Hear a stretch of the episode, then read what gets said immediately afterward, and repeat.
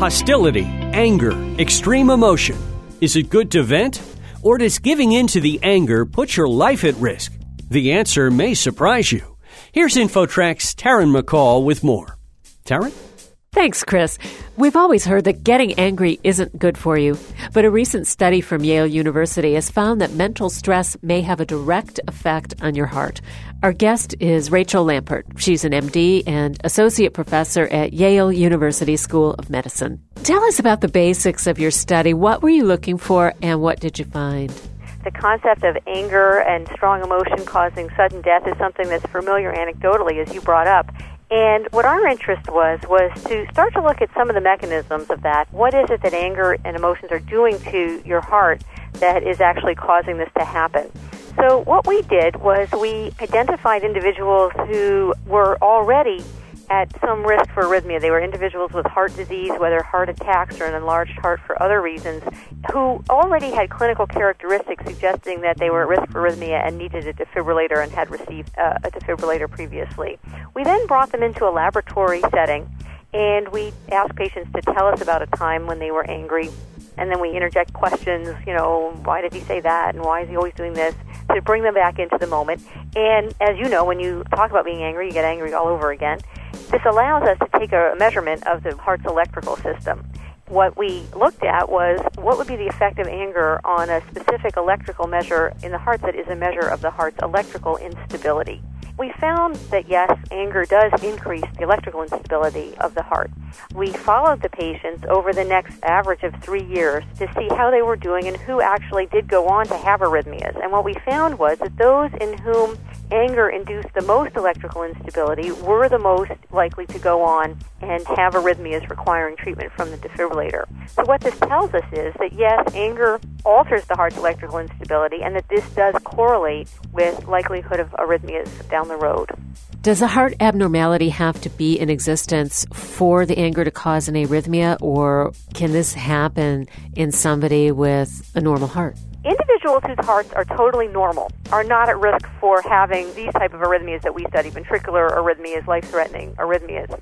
When your heart is normal, the heart's electrical system is uniform. It's stable. There is no electrical instability, and these people, except in very, very rare cases, do not have ventricular arrhythmias. What we looked at, though, was people in whom their heart had been damaged in some way, whether by a heart attack or whether by another process that caused them to have an enlarged heart, so that the cells are already different from one another and the electrical system is not uniform.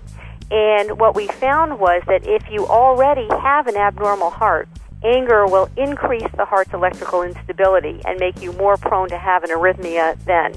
So, what sorts of stresses or anger do you believe are the potential triggers? Is it, for example, just a sudden thing like accidentally hitting your thumb with a hammer? Or can it be a collective stress like taking a long time to get to work in traffic? What this study looked at was really what the acute effects of anger were on the heart and identifying people who might be prone to having arrhythmias. But other studies have looked at both those situations. We've looked in the past specifically at triggers of arrhythmia and found that anger and anxiety occurring at that time can cause arrhythmias to happen at that time.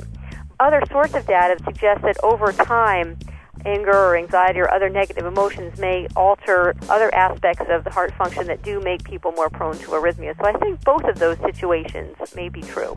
Now that we have a sense of how anger affects the heart's electrical system and how this may cause sudden death, it points to perhaps therapeutic targets that we can identify that will decrease the risk of arrhythmias in patients who might be prone to them, then it may be that emotional reactivity or how your body reacts to emotions such as anger is something that we can target to decrease the risk.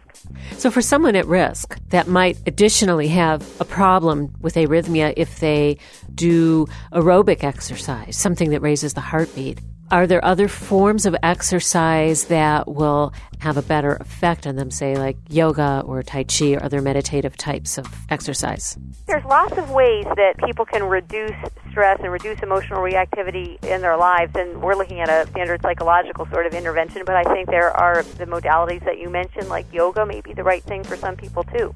We're talking with Dr. Rachel Lampert, who is an associate professor at Yale University School of Medicine on stress and heart arrhythmias. Thank you for joining us today on InfoTrack. Thank you very much for your interest in the study. And I'm Taryn McCall for InfoTrack. And that's it for this edition of InfoTrack. To get more information about our guests and topics, you can find us online at InfoTrackRadio.com. InfoTrack's executive producer is Randy Meyer, and I'm Chris Whitting. Our internet services are provided by Pair.com. Thanks for listening. We hope you'll be here next week for another edition of InfoTrack.